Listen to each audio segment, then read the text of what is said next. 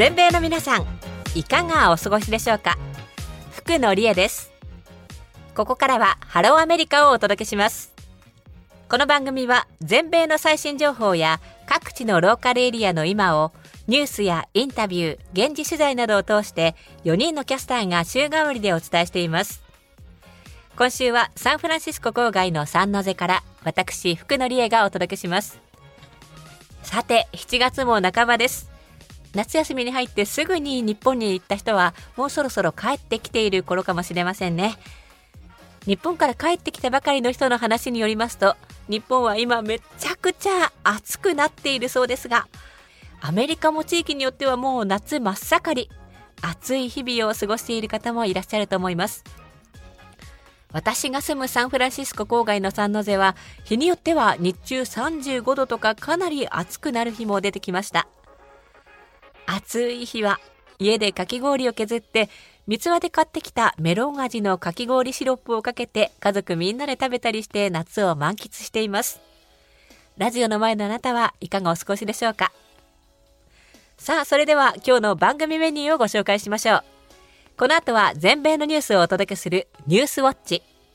続いてインタビューのコーナー、コネクトウィズコミュニティ。今回のインタビューのゲストは北カリフォルニアジャパンソサイエティ シーオーオー のグリーンバーグ美穂さんです。美穂さんご自身のことやジャパンソサイエティの活動内容、シリコンバレーならではのテックイベントやジャパンソサイエティ主催でしちがつはつかにスタンフォード大学で開かれるイノベーションアワード、そして日本教育にかけるパッションについてもたっぷりとお話しいただきましたよ。どうぞお楽しみに。そして最後は週末のイベント情報、ローカルインフォメーションへと続きます。どうぞ最後までお楽しみください。この後は シーエム を挟んでニュースをお届けします。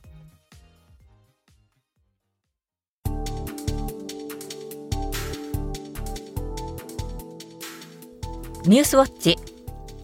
それではここで東海岸時間しちがつじゅうはちにちごごはちじまでに入っているニュースをお伝えします。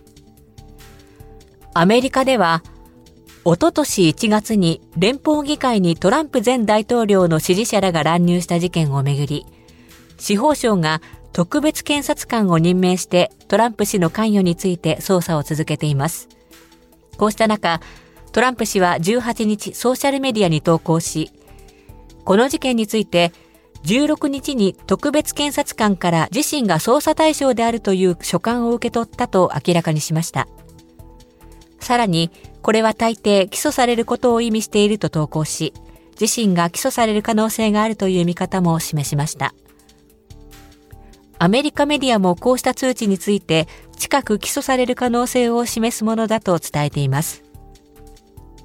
トランプ氏は、これまで退任後の機密文書の取り扱いをめぐる事件や、不倫の口止め料をめぐりビジネス記録を改ざんしたとされる事件で起訴されています。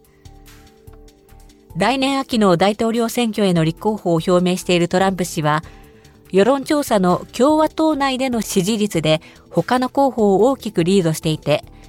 捜査の行方に高い関心が集まっています。次です。アメリカの商務省がじゅうはちにちに発表した先月の小売業の売上高はろくせんはっぴゃくきゅうじゅうごおくドル、日本円でおよそきゅうじゅうごちょうえんでした。ごがつと比べると れいてんにパーセント 増加し、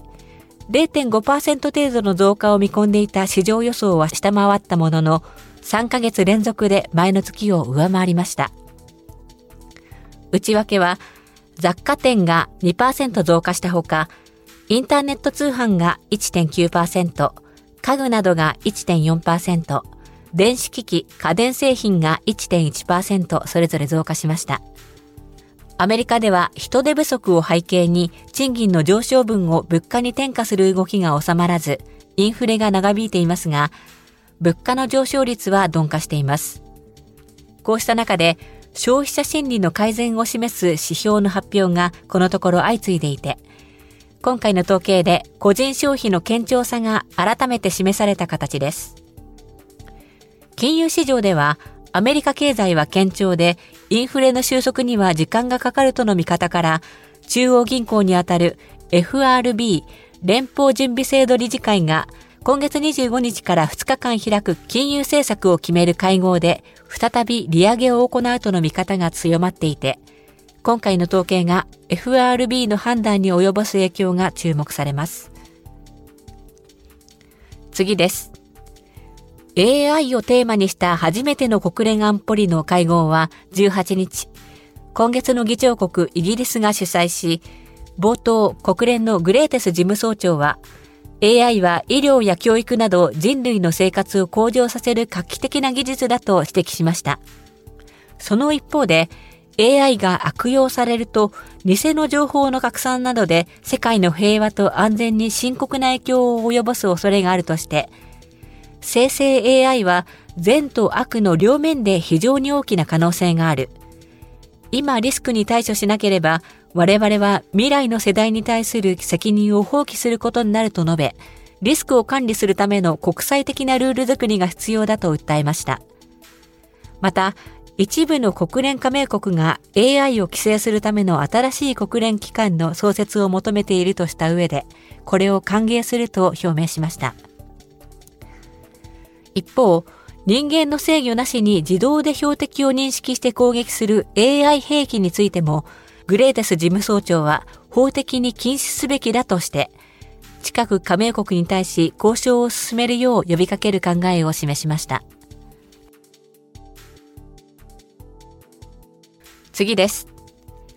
ニューヨークで開催されているアジアの作品を集めた映画祭で、性的マイノリティの恋愛模様を描いた日本映画エゴイストで、同性愛者の主人公を演じた俳優の鈴木亮平さんが、世界的な活躍が期待される俳優に贈られるライジングスターアジア賞を受賞しました。上映後の質疑応答で鈴木さんは、日本では性的指向をカミングアウトするのはまだ難しいと指摘した上で、性的マイノリティを題材にした作品をより多く作ることで、日本の社会や映画界が前進できると思います。この作品は日本の映画界にとって大きな一歩になったと信じていますと話し、会場から大きな拍手が送られていました。次です。フランスを拠点に活動し、高級ブランドのバッグの名前の由来にもなった歌手で俳優のジェーン・バーキンさんがじゅうろくにち亡くなりました。ななじゅうろくさいでした。フランスのメディアによりますと、バーキンさんはせんきゅうひゃくよんじゅうろくねんにイギリスで生まれ、せんきゅうひゃくろくじゅうねんだいこう半にフランスに移住しました。そしてせんきゅうひゃくろくじゅうきゅうねんには、恋人で映画監督のセルジュ・ゲンズブールさんとのデュエット曲ジュテーム・モア・ノンプリューを発表し、囁くような歌い方で世界的に注目を浴びました。また、高級ブランドのエルメスのバッグ、バーキンは彼女の名前に由来しています。日本との関係では、東日本大震災の直後のにせんじゅういちねんしがつに、海外のアーティストとしていち早く日本を訪れてチャリティーコンサートを開くなど、被災地の支援に取り組んだことでも知られています。フランスのメディアによりますと、バーキンさんはじゅうろくにち、パリの自宅で亡くなったということです。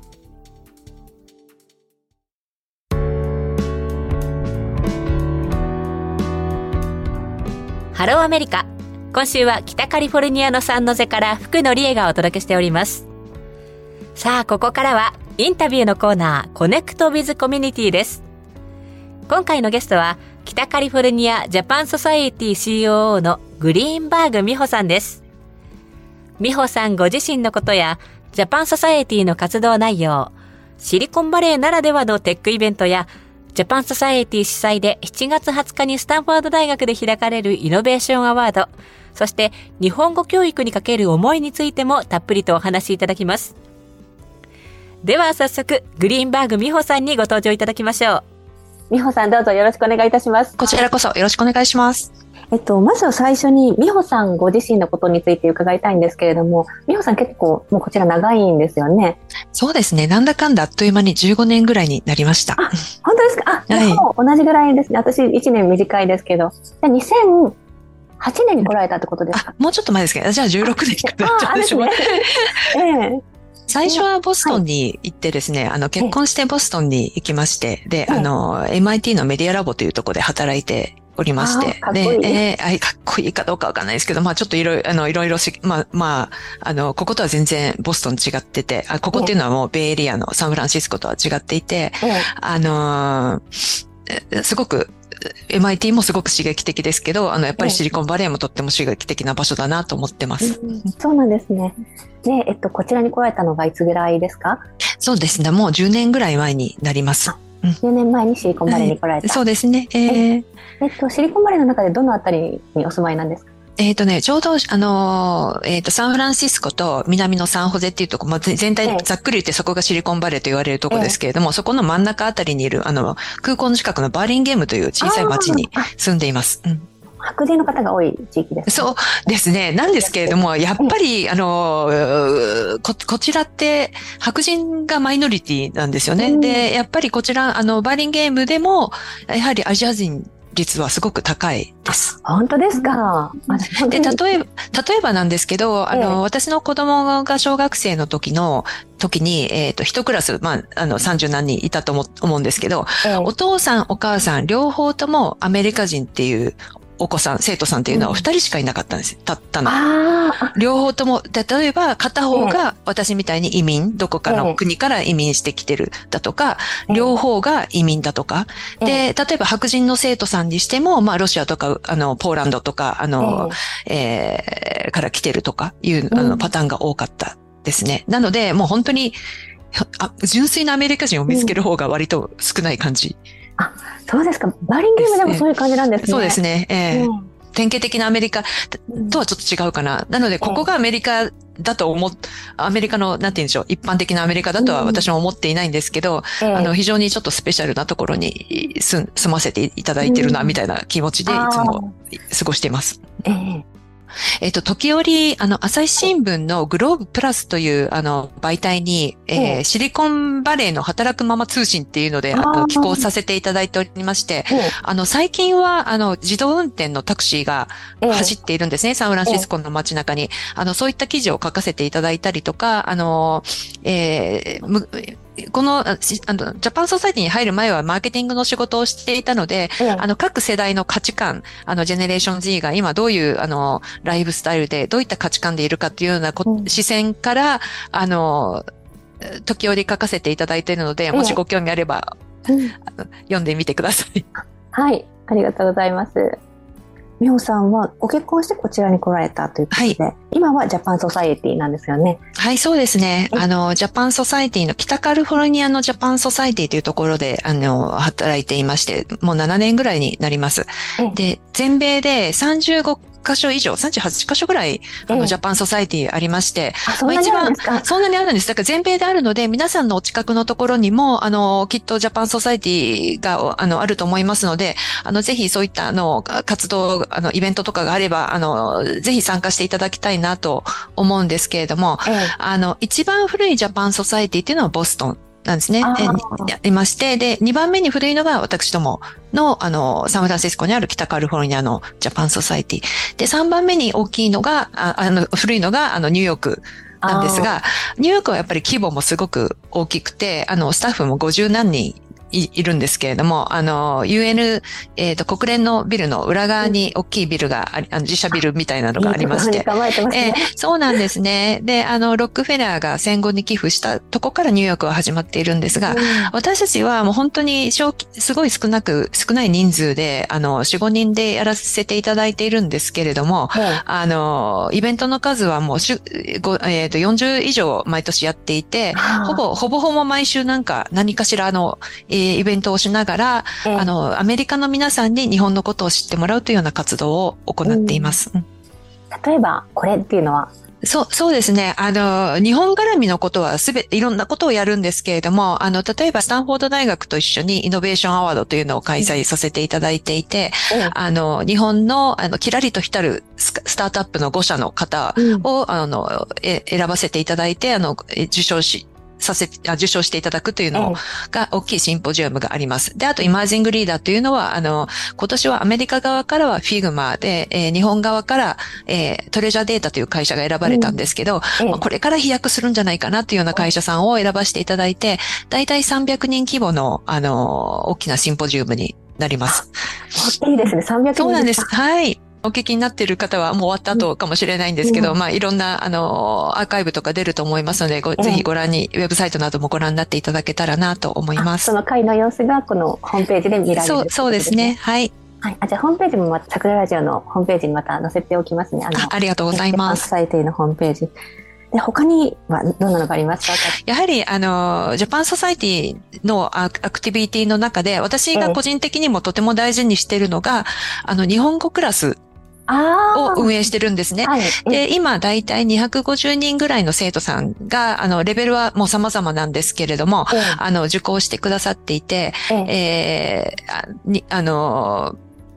日本好きな方、あの、例えば、あの、えー、日本によく行ってらっしゃる方とかが、あの、あの、日本好きな方が日本語クラスを受講していただいてます。で、あの、やっぱり、大きなミッションとしては、エデュケーションとネットワーキング、日本のことを知ってもらう、ジャパンファンを増やすっていうのが私の使命だと思っていて、まあ、日々活動してるわけなんですけれども、あの、語学っていうのは、その国を、に親しく思う気持ちが起こる一番の、あの、扉のところだと思っているので、あの、ここはちょっとすごく大事にしたいなと思っていて、その、日本語クラスは力を入れてやっているとこです。ああ、ど、どんな風にされてるんですか？この、え、ノーサンカリフォルニアだけでにひゃくごじゅうにんなんですか？そう、そうですね。で、コロナ、そんなにいるんです。えー、で、コロナ前は、あの、はい、もちろん対面のクラスで、あの、例えば、あの、すごく安い、あの、お安い、あの、授業料でさせていただいてるんですね。うん、で、もう、いちじかんあたりも じゅうにてんごドルっていう、私たちのこう、ベビーシッターのお金よりも、半額以下ぐらいの値段で、もう先生たちにもご協力いただいてやっていて、で、コロナ前は対面で、例えば、あの、それだけ安い値段でやるので、こう、場所を借りるっていうのができないので、うん、いろんな企業さんに、あの、スポンサーになっていただいて、うん、あの、彼らのオフィスの会会議室を借りて、あの先生にいただいて、えーえー、あの授業するというのをやっていました。うん、で、サンフラン、あの、ベイリアはもちろん広いので、あの、ご存知の通り広いので、うん、そうですね、あの、例えばサンフランシスコの生徒さんが、あの、サンホゼの教室に行くっていうのもできないので、うん、もうベイリア全域にわたって何箇所かに分けて、うん、あの、パララトであるとか、サンマテオとかシ、シティとかバークレーとかに教室を、教室を構えさせていただいて、あ, あの、えー、十、十何人の生徒さんに先生が一人っていう感じでやっていたんですけれども、ちょっとコロナになって、えー、あの、えっと、すべてがちょっと一瞬、オンラインに変われ、一瞬というかまあ、オンラインに変わったんですね。はい、えー、で、それが続いていて、で、あの、オンラインと今、対面と両方でやっている状況です。またハイブリッドになったんですね。そうですね。えー、あのー、対面のクラス、対、やっぱり対面じゃないとダメっていう生徒さんもいらっしゃるし、うん、あの、オンラインに慣れてしまったので、あの、まあ、先生の方もそうなんですけど、うん、もうこちらも渋滞もすごいので、えー、あの、まあ、オンラインで、オンラインで、あの、やり、えー、引き続きやりたいという方もいらっしゃいます、えーえー、そうですね。こう、コミュートを考えると、そこまで行くの大変な方もいらっしゃいます。そうですよね。えー、例えばそこからこう、日本語を学んで、こう、上手になって日本に行きたいっていう方もいたりするんですか？そうですね。多くの生徒、生徒さんの、あの、えー、デモグラ的には、やっぱりこちらはやっぱりエンジニアさんが多い町なので、えー、男性のエンジニアの方っていうのが結構いらっしゃって、で、エンジニアさんはこう、一回こう、のめり込むと、ガーッとこう、えーあの、あのめり込む傾向があって、あの、昔はちょっとビギナーワンとかで一番初級のところで、が一番多くて、で、だんだん抜けていくっていうパターンが多かったんですけども、継続してずっとやってくださる生徒さんが増えているのがとても嬉しく思っています。で、やっぱりこう、日本に行く、リピーターの方が増えると、私たちの、あの、生徒さんの数もすごく増えていて、で、やっぱりこう、東京とかだと、まあ、英語がある程度話せたりとか、京都とかもある程度行くと、もう次は富山に行きたいとか、島根県に行きたいとか、いわゆる、コアな部分、コアな部分、卑怯なところに行くとなると、で、だんだんやっぱりこう、で、回数を重ねて、あの、その国を、日本を訪れると、うん、あ、やっぱり日本語も喋りたいっていうふうに思ってくださるみたいで、うん、あの、えー、そういった生徒さんが多いです。あ、そうなんですね。なんかすごいですね。大ファンがいっぱいできてる感じが。そう、そうなんですよ。それでインバウンドがこう増えた時に、私たちの、私が入ったななねんまえよりもひゃくにん生徒が増えたんですね。こう、やっぱり日本に行く数がすごく増えて。で、あのー、で、コロナになった時にやっぱりすごい下がったんですよ。やっぱり日本が鎖国が続いた時にはずっと下がって、入れなかった時。で、また開くと生徒が、こあのー、えっと、夏学期とか春学期からはもうすごく生徒がまた戻、前に戻ってきつつ、あります。あ、そうですか。はい、え例えばそのひゃくにん増えたっていうのはな何か美穂さんがこう工夫して何かをされたからっていうのがあるんですか？えそうですね。やっぱソーシャルメディアのマーケティングを、うん、あの、一生懸命やったりとか、ちょっと Google のアドを使ったりとかっていうのもありますけど、ええ、でも結構オーガニックで増えたなっていう気はしてます。そうですか。やっぱり行く人数い、いらっしゃる人数が増えると、あの、日本語に関心を持たれる生徒さんの数もすごく増えてるなっていう気が。ああ、そうなんですね。うん、なんか嬉しいですね。そのジャパンソサイティ大活躍ですね。嬉しいですよね。うん、えー、そうですね。えー、ね、その中でこう、やっぱりこう苦労も終わりだったかと思うんですけれども、はい、ちょっとシェアしたいってしていただきました。そうですね。やっぱり少ない人数で回しているので、あの、もう少しリーチしたいなって、いろんな方々に知っていただきたいなっていうところはあるんですけど、あの、やっぱマンパワーとキャパシティがちょっといっぱいいっぱいのところがあって、そこがちょっと課題になってます。ですけど、あの、まあ、いろんな、あの、試みをしながら、あの、まあ、失敗してもいいじゃんみたいな感じで、ちょっといろんなことをやって、あの、例えばディスコードを始めてみたりとか、あの、生徒さんのディスコードを始めてみて、あの、ディスコードっていうのはね、なんか、なんていうんでしょう、コミュニティビルディングみたいな感じで、あ, あの、まあ、あの、スラックとかいろんなオフィスで使ってらっしゃる方い ら,、えー、いらっしゃると思うんですけれども、えー、その中でこう、情報を交換して、例えばこういう映画が、リリースされてどこで見れるよとか、えー、一緒に行かないとか、あと日本語クラスのこの、えっ、ーえー、と、ホームワークはこう、えー、こうなんだけどどうっていうような、こう、コミュニティビルディングを、その中で、あの、えーえー、日本、ジャパンソサイティのあのコミュニティ、日本語クラスのコミュニティっていうのを、まあこれも課題なんですけれども、ええ、あの、なかなかちょっと手が回ってないんですが、あの、もっと作っていけたらな、ビルドアップできたらなっていうふうに思っています。あ、やっぱり今コミュニティを作るのが大事って言われてますけど、そこなんですね。そうですね。あの、まあそれで、まだ、あの、これからの課題としては、まあ例えば ウェブスリー だとか、いろんな形でエンゲージの、をもう、まあ、トライアル、トライアンドエラーで、ええ、ちょ、ちょっといろいろ考えてないで、とりあえずやってみようっていうような気持ちで、今動いています。ええええ、なんかそのマインドがシリコンバレーですね、この。あ、そうですね。なんかもう、アジャイルってよく言われますけど、あの、ええ、なんて言うんでしょうね。こう、ゴール、日本の、まあ、あの、一番いい時っていうのもゴールを決めて、そこに向かっていくっていう感じで、うん、もう、一旦ゴール決めたらもう変えませんっていうのではなくって、ええ、まあ、ちょっと、あの、iPhone とかのアップデートじゃないですけど、まあ、ちょっとこれやってダメならあっち、これやってダメならあっちっていうような形があってもいいんじゃないかなっていうふうに私は思っています。あ, あともう少しあのジャパンソサイティの話をするとあの。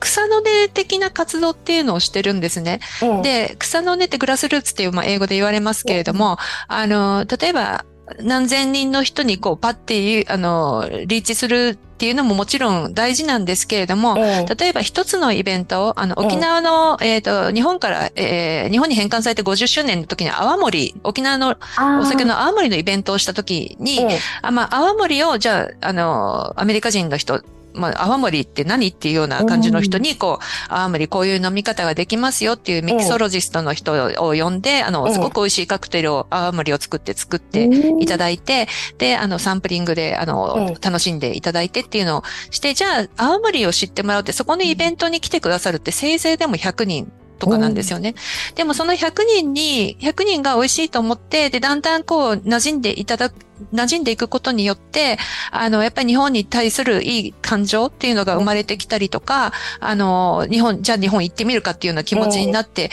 いただくっていうのがすごく大事かなっていうふうに思っています。で、あの、そういうのって、あの、アメリカはすごく日本にとって大事な国ですし、あの、アメリカにとっても日本は大事な国ですし、あの、じわじわと後になって、こう、こういったソフトパワーというのは効いてくるんではないかなっていう、えっと、実感する場面というのがとてもいっぱいあって、あの、まあ、そ、それがなんか私のすごく非常に高いモチベーションに使う、モチベーションが高くなる、あれ、要因になってるかなっていうような気がしてます。すごい。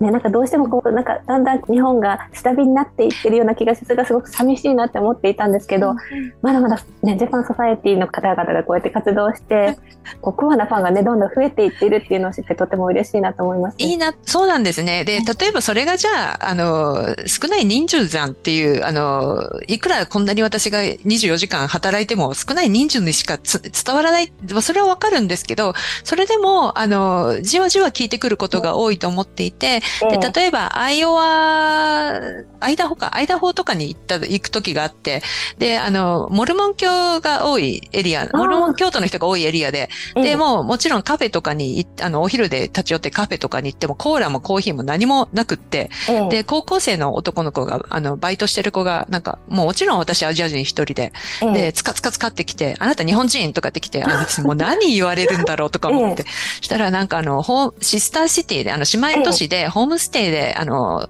日本から来てたと、あの高校生が来てて、で、あのすごく仲良くなって、でアメリカはご存知の通り、アメリカ人は ライン はほとんど WhatsApp で ライン はほとんど使わないんですけど、もう ライン で朝夕方になったら日本が朝になるから、ええ、みんなと会話するのすごい楽しみで今待ってるんだっていうのを言ってて、グループになってるんですね。グループになってて、た時に、ええ、あ、なんかそういう、そういう草の、シスターシティの活動だとか、ええ、あの、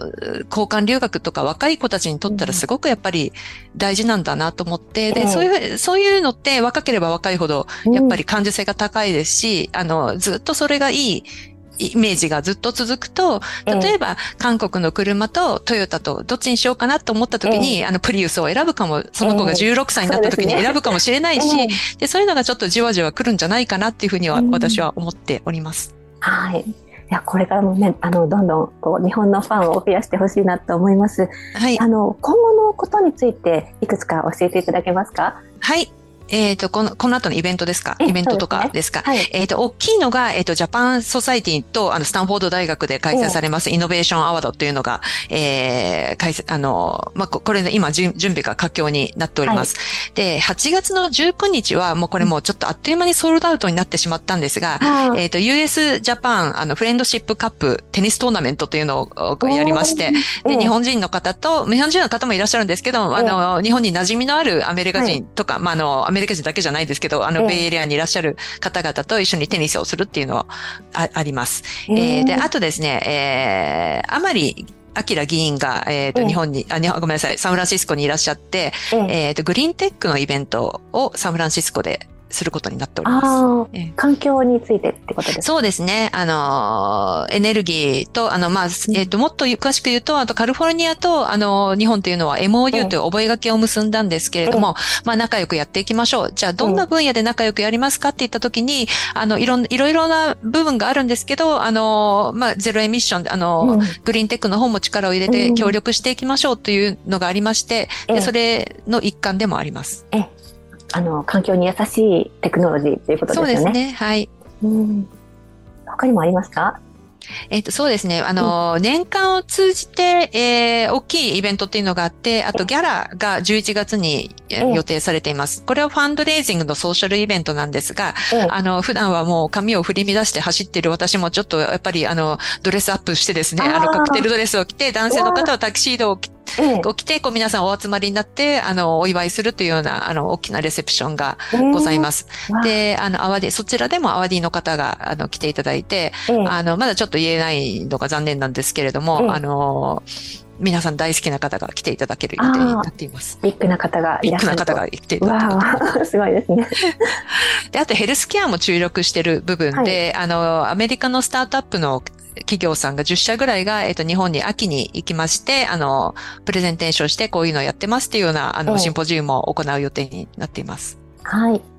では最後に、えっと、リスナーへのメッセージをお願いします。えっと、あの、い、今、あの、いろんな各地で、あの、ご活躍されている方が全米で聞いてくださっていると思うんですけれども、あの、お近くにもしジャパンソサイティがあれば、ぜひ、あの、イベントなどに参加してみてください。はい、ありがとうございます。本当にお忙しい中、お話をどうもありがとうございました。こちらこそ素敵な機会をありがとうございました。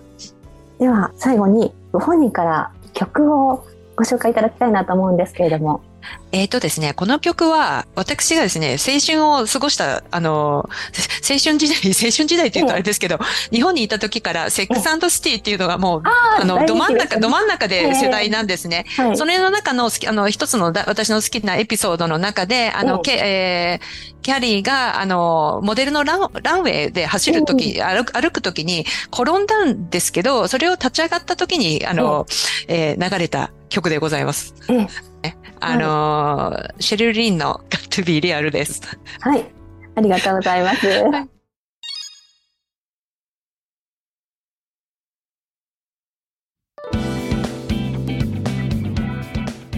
お聞きいただいた曲はインタビューのコーナーコネクト with コミュニティのゲストグリーンバーグ美穂さんのリクエストシェルリンで ゴット トゥ ビー リアル でした。美穂さんセックス&ラシティが大好きっておっしゃってましたね。お聞きの方の中にも大好きな方たくさんいらっしゃるんではないでしょうか。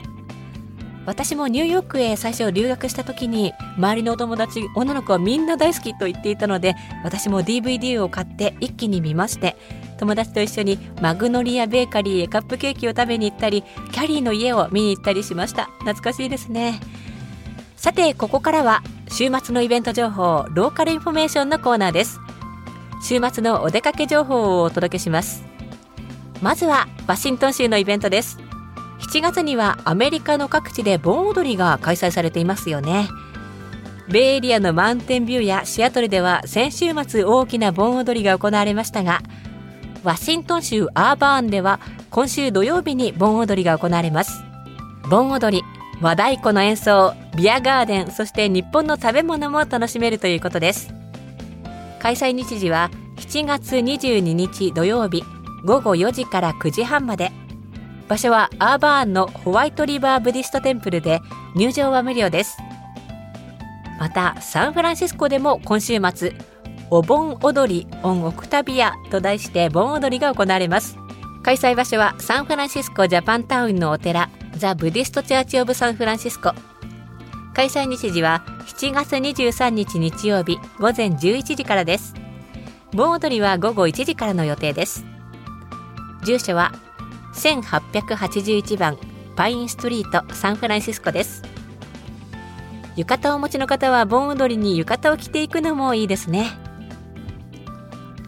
またサンフランシスコではしちがつにじゅうににち土曜日とにじゅうさんにち日曜日の土日にはサンフランシスコマラソンが開催されます。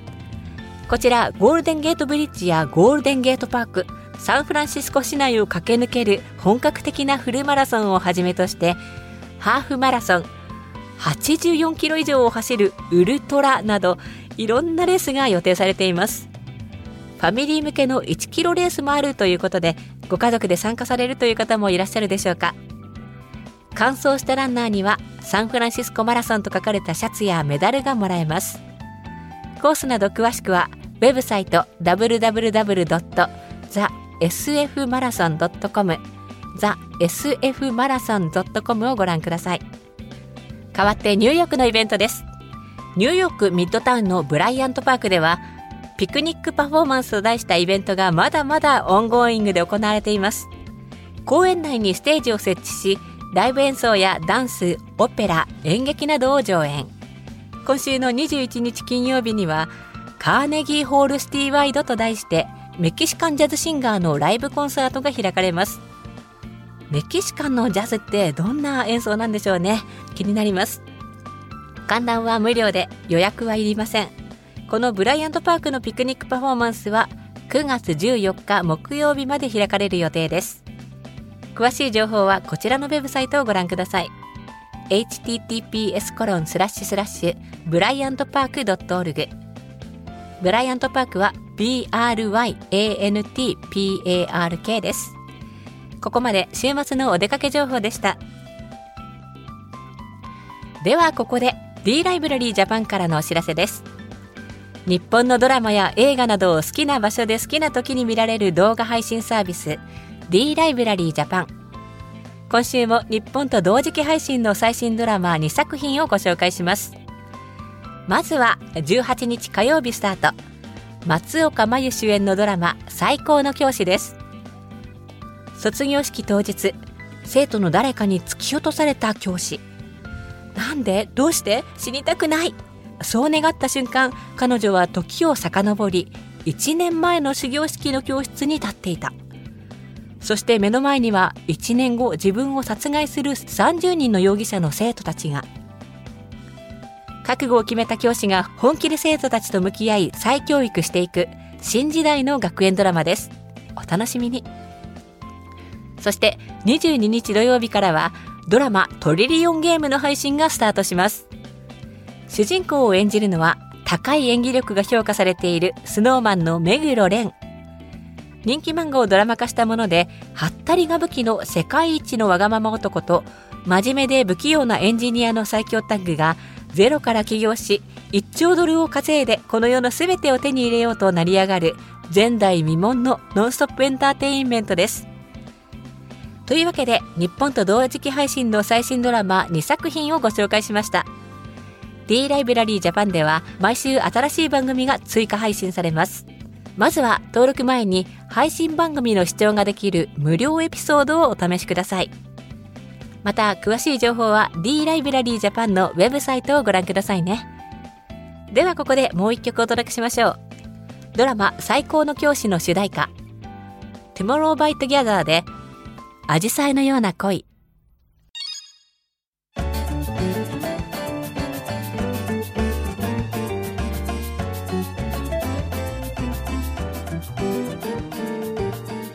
お届けしたのはドラマ最高の教師の主題歌Tomorrow by Together で紫陽花のような恋でした。さて福野理恵がよんじゅうごふんかんにわたってお送りしてまいりましたハローアメリカ、そろそろお別れの時間です。お楽しみいただけましたでしょうか。ご存知の通りこの番組はよにんのキャスターが週替わりでお伝えしていまして、だいいっしゅうはロサンゼルスの手島理香さん、だいにしゅうはヒューストンのファーガソン・ステガー佐野ひとみさん、だいさんしゅうの今週はサンフランシスコ郊外のサンノゼから私福野理恵、だいよんしゅうはニューヨークの澤エリカさんのよにんでお届けしております。